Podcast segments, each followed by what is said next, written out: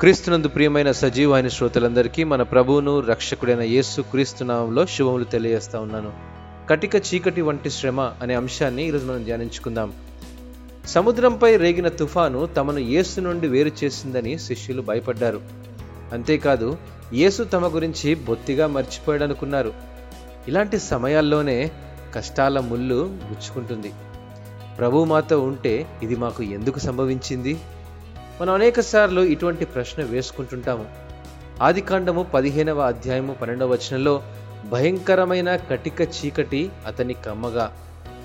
అబ్రహామునకు కలుగబోయే శ్రమను గూర్చి దేవుడు ముందుగానే దర్శనం ద్వారా తెలియజేస్తూ కటిక చీకటి వంటి శ్రమ కలిగినప్పటికీ భయపడకము నేను నీకు తోడుగా ఉంటాననే వాగ్దానాన్ని దయచేస్తూ నిరీక్షణను కలుగజేశాడు.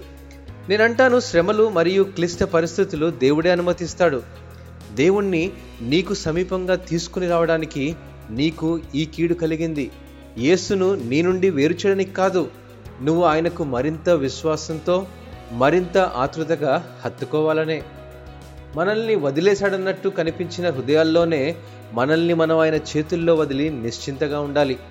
ఆయన మనకు అనుగ్రహించాలనుకున్నప్పుడే మనం వెలుగును ఆదరణను అనుభవిద్దాం.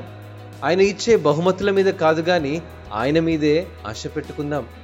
విశ్వాసపు రాత్రిలో ఆయన మనల్ని వదిలినప్పుడు ఉక్కిరి బిక్కిరి చేసే ఆ కటిక చీకటిలోనే సాగిపోవడానికి ప్రయత్నం చేద్దాం.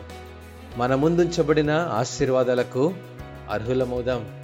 దేవుడు ఈ వాక్యమును దీవించి ఆస్వాదించునుగాక ఆమెన్.